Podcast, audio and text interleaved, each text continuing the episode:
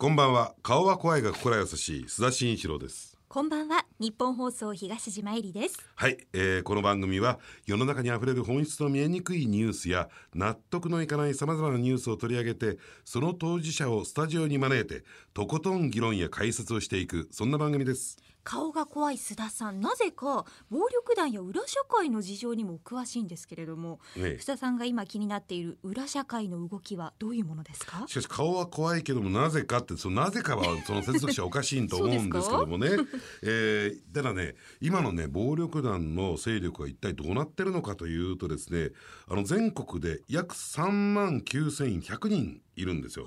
これは準構成員を含んでの数字なんですが実はねこれね17%減ってるんですね。で構成員数は約1万8100人で、えー1割減っている。でやっぱりあの東島ねあの暴力団っていうとすっぱっと頭に浮かんでくるの山口組でしょ？そうですね。で山口組はですね、えーこれは16%減ってるし分裂した神戸山口組もですね分裂後1割10%減ってきてると、ですから暴力団の数は今どんどんどんどん減りつつ状況にあるんだけれども果たして、えー今暴力団社会では一体何が起こっているのかっていうところをね今日はねぜひね伺っていきたいなと思いますけどね。今日ね。緊張してるんですよ。ね。ね須田さんよりも怖い方が登場するということで。怖いよこれは怖いな、え。え震えながらごね紹介しましょうね、はいこの後。須田慎一郎のニュースアウトサイダー6時30分までお付き合いください。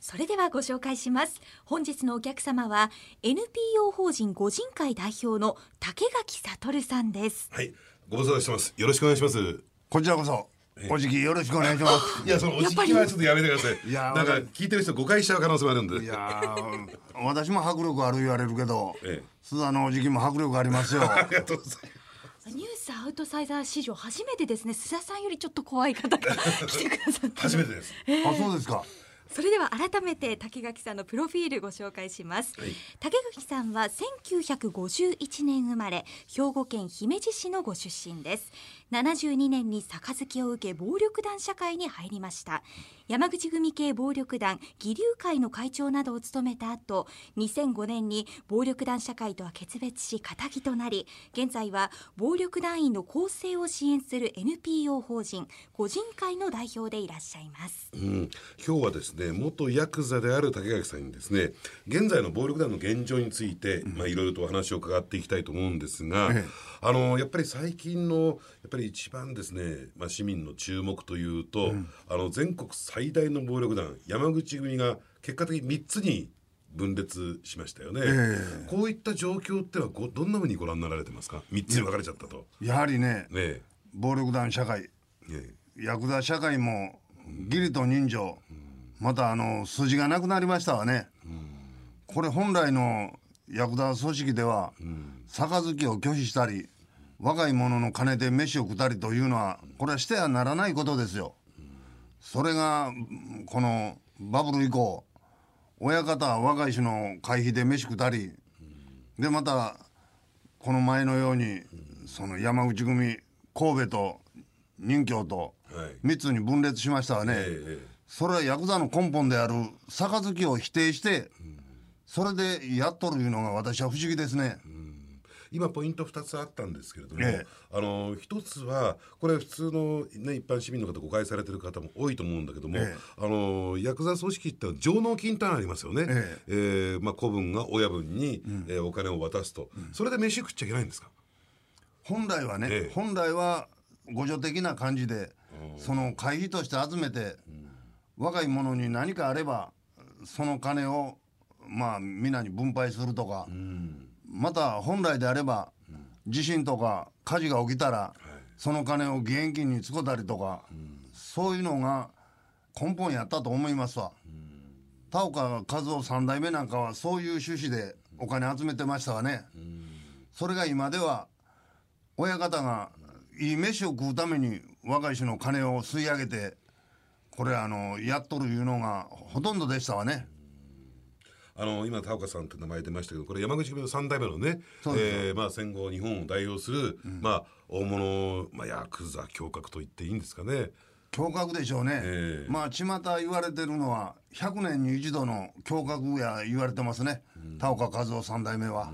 あの誤解を恐れずに言うとするならば当時は、やっぱりあの神戸のね港湾二駅、こういった組合をきちんと運営してその制御を持たれてた方ですよね。そういう意味ではね。そうですね、えところが今のヤクザの親分というのは、制御が持てない上に、この何もしのぎもないですわね、そやから若い種の上納金で飯食わざるを得んような状況やと私は思いますね、えなるほどね。まあそれは、えー本来のヤクザのとしてはおかしい話だと。やっていけないことだということですかね。高木さん言わせたら。そうですわ。ええ。そやからヤクザじゃなしに暴力団とかそういうその反社会的な呼び方をされるんやろね、そやから上に立つもん自ら自分の姿勢を正して、親は子に飯を食わしたるぐらいの気持ちでなければいけないですわね、あ普通はね、ええ。え親分は子分の飯を食わしてやると。ええ。うん。それがやはりこの胸郭の根本元ですよ、そやからなんぼいろんな考慮を読み上げて、やはりかっこいいこと言うとっても、行動が伴えへんなかったら、それはしゃあないですわね、それともう一つねポイントがあったと思うんですけども、あの親分子分の杯を、まあ、否定してという、そこはけしからんというようなね、えー話をさっきされたと思うんですけども、えやっぱり疑似血縁社会だから、やっぱりそこは一旦親子の関係になった兄弟の関係になったら、勝手に縁を切るなんていうのはこれとんでもないことなんですか？やっぱり。やはりね、ええ勝手に縁切るいうことは逆縁ですわね、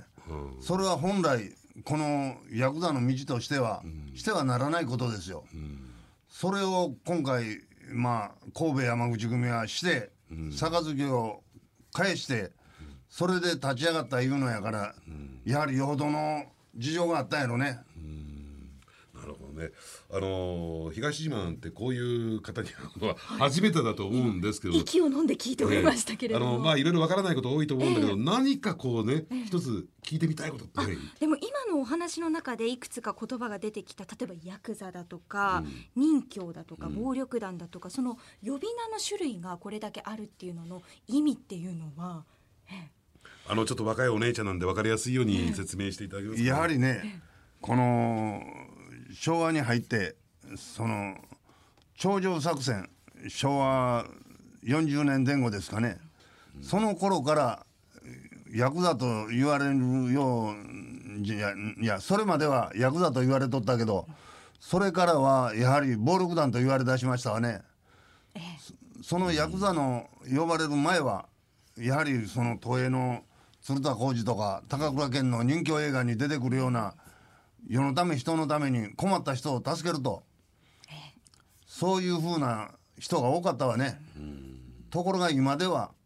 東映画の仁義なき戦い昔入りましたわね。あれに代表されるようにやはりあの関西では縄張りもなしに力が全てなんですわ。そやから力のあるもんが自分の親分を押しのけてその親方が座っとった席に座ったりそういうのが多いんですわ、ところが関東は縄張りが決まってますわね。そやから掟なんかもいろいろあってやはり私は関東のヤクザは程度がいいと思いますね。関西はやはりもう本当の暴力団と言われてもしょうがないような運営してますわ。行動もね。あのそういった点で言うとどうなんでしょうね、あのもし間違いがあったら言って指摘していただきたいんですけどもやっぱりかつてはねその地域あるいは町の顔役として、やっぱりその中のね市民たちが困ったことがあると頼っていく存在でしたよね。それでもうトラブルを、えー収めてあげたりとか、そういうのがある種や役割としてあった。であのその一方で今になってくると、そういった人たちをなんかこうで踏み台にして、食い物にして飯をね食っていくみたいなそういうような役割に切り替わってきちゃったような感じがするんですけどどうなんですかね？ああ全くその通りですわね。やはりその相談に来た人も、これ本来なら助けたらなあかんのに、その人を踏み台にして食い物にしてそれでしのいできたそのしわ寄せが今現代に来とんやろね、あのどの呼び名暴力団ってもちろん嫌なんでしょうね。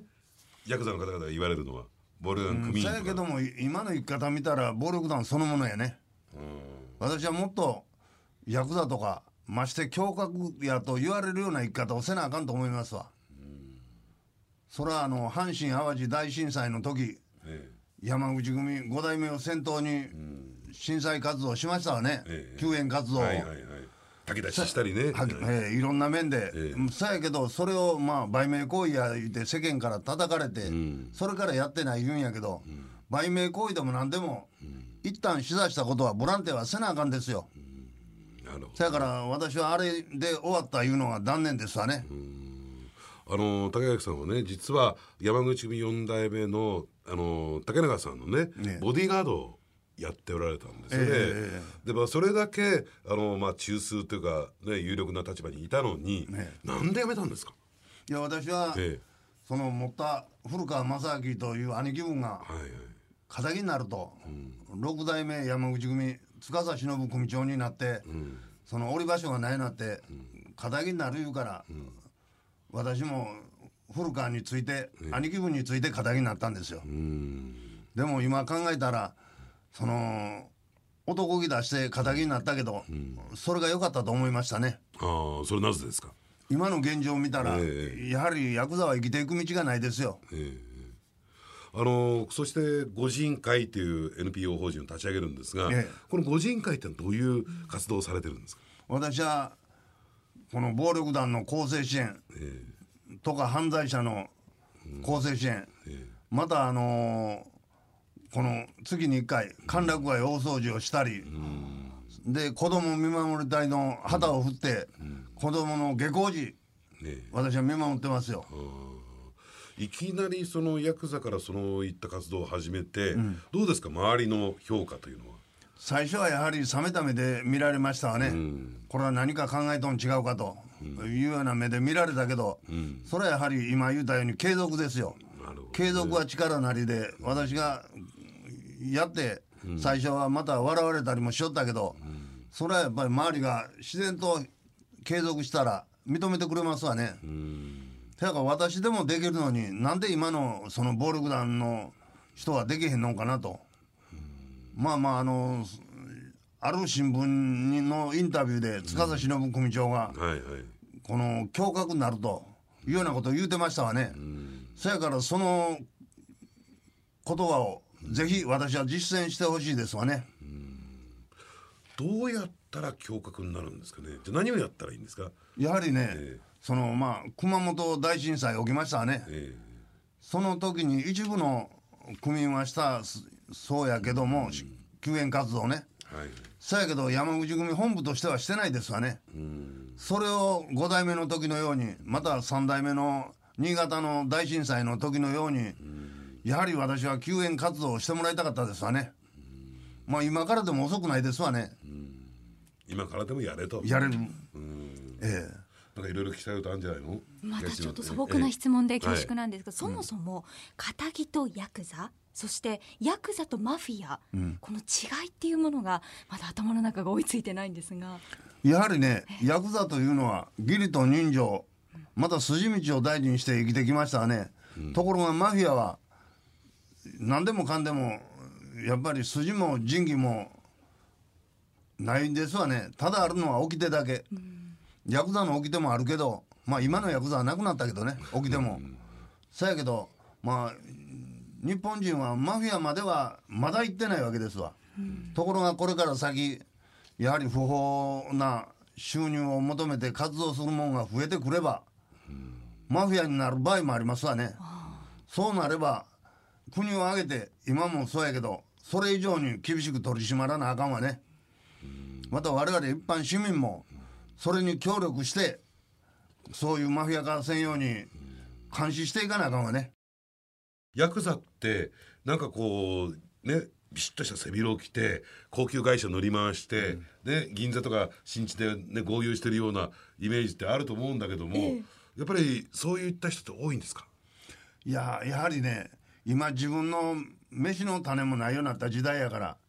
そういう人は少なくなったいうよりもほとんどいないんじゃないですかね。そらいい親方が若い衆一生懸命もう食うや食わずの生活しとんのにええ格好して女にうつつを抜かしたり飲み屋で豪遊したりそういうことは許されんことですよ。それは若い人から会費も何も取ってない親分なら別ですよ、みんな飯食わして、そやけどそんな親方いうのはまあ今ごく一部を除いて、ほとんどいないですわね。やっぱりその一方で防逮法防廃条例などで、なかなか飯が食えない状況にはなってるんです経済的には苦しくなってますか？まあ私が聞いた限りいろんな人間相談に来るけど、どれもこれもやはり親分と言われる人も厳しいらしいですわ。お金持ってないね。そうなると辞めたい人もいるでしょうね。もうそろそろ肩になって、えー真面目に地道に働きたいと思ってる人もいるんじゃないですか。たくさんいますね、ただしがらみでやはりメンツいうのを大事にするからね、そやから今ここでこのケツ割ったら恥ずかしいようなまあかっこ悪いような感じでそら今声上げとってもその行動にはよう映さへんけどやはりあの連絡が取れんようになったりいろいろそういう人間増えてますよ。ねまあそういった中でねやっぱりその公正支援やってられるご人会の活動って非常に大事だと重要だと私は思うんですけれども、ええ。そういった活動の中でね一つだけ大変なことって挙げるとするとどんなことですか？一番大変なことって何でしょうね？やはりね、えーその大変なことを言うたら私は別にこれ私の使命を持とうから、これで大変なことはないんですよ。ただ私は思うのはその親分と言われる人はもっと若い人を大事にして飯を食わしてこれあの世の中に迷惑かけんように指導していかなあかんわね。であのそういう公正、ね、指導、まあ、支援とかされてる活動の中で、ちょっと伺ったんですけどねあのなんかこの、ね、山口組が分裂した以降、ね、いろんな情報を発信する、えー発言をするという中でなんかあの事務所というか自宅が拳銃で撃たれちゃったみたいな。あ私ね、ええ。私こういうふうなズケッともの言うからね、えブログにまあまああの暴力団のこの欠点とかこの悪いことを書いて、それの返しで自宅に拳銃5発撃ち込まれましたよ。返した仕返しね、ええ。私は私はこうあのブログに書いて暴力団の悪いことを書いてまあ今も書くんと喋るんと変わらへんねんけど、でもうまあまあ5発撃ち込まれて一昨年の8月13日でしたがね、まあその時どういう気持ちでした？あやられたな思ったね これほんまあの来た方も卑怯な男でそのいまだに捕まってないんですよ。で来るんやったらね私もブログにも書いたけどその家一般のこの家族がおるような家に打ち込まんと私いつでも歩いとんやからね。堂々と私を狙いに来てうちに来たらいいわけですわ。命をかけて声を上げていらっしゃるという、あのーこれはラジオなんでねおそらく、あの一般市民以外にも、そういった暴力団組員の方ヤクザの方も聞かれてると思うんですよ、ええ。そうむしろそういった人たちに何かこう一言言いたいってことありますか？やはりねその現役の組員の方には一日も早く仇になってその親兄弟嫁とか子供を安心させてやってほしいですわね。それと一般市民の方にはやはり暴力団にはあまり近寄らない方がいいですわね。やっぱり食い物にされますか？食い物にされるやろうけどもまあ今そういう食い物にしたりいうのはこの仇の方も賢くなって少ないやろうけどもやはり国が認めてないことを国民としてその甘んじて受けるいうのはいいことないですわね。あのー今日冒頭伺ったね、三分裂して山口組なんですが、ええ。最終的にはこれどうなると思いますか？私の希望としてはやはり3つの山口組一つになってほしいけどもここはやはりそのゆくゆく何十年か先は沖縄みたいに三代目極流会と沖縄極流会が一緒になってまあ統一されるいうこともあるやろと思うけどここまあまあ何年45年以上まあきっちりした年数は言えないけどはやはり三すくみの状態でいくやろと思いますわ。ね。だんだん東島の顔が青ざめてきたんで、えーこの辺であれなんですけど最後になんかこう一言言いたいことってありますかね？今日言い足りなかったこととか。あのね、ええ。私はねやっぱやはり暴力団仇になれないんならば、胸郭になってほしいですわね、世のため人のために、またあの家族親兄弟のためにやはり世の中に偉い人やなと言われるようなそういう言い方を一つでもしてほしいですわね。弱きを助け強きをくじきですよね。ええそれが一番ですわ。やはりお弱いもんを見て例えばその川に子供がえ溺れて流されよったと言うたらやっぱり飛び込むのが日本人の即位の情ですわ。そういう即位の情いうのを私は持ってもらいたいですわね。わかりました。納得しましたか？ねえラジオでもこの声の力みたいなものは届いてると思うんですけれども、ええ熱のこもった視線がまた迫力がありましたお勉強させていただきましたいえいえこちらこそいろんな面でおじきにも おじきいろいろさせていただきました。ということで本日のお客様は竹垣悟さんでしたありがとうございまありがとうしたございました。こちらこそありがとうございました。本日のお客様は竹垣悟さんでしたはい。えー、竹内さんというとですねやっぱりね私もな付き合い長いんですけれどももともとは暴力団組員だったんだけどもそれを、えー辞められてというか暴力団脱退されて、えーまあ、肩になったと、まあ、それだけにとどまらず今はね御人会今日の放送にも出てきましたけどもえー御人会という NPO 法人を設立して、要するに後世つまり暴力団組員からですね肩になりなりたいただね窓口ないんですよそういった今日本の世の中にはねですからそういった人たちに向けてですね辞めたいという人たちの窓口になってでその支援をやっていると。ねえーそういう活動をされてた方ですね。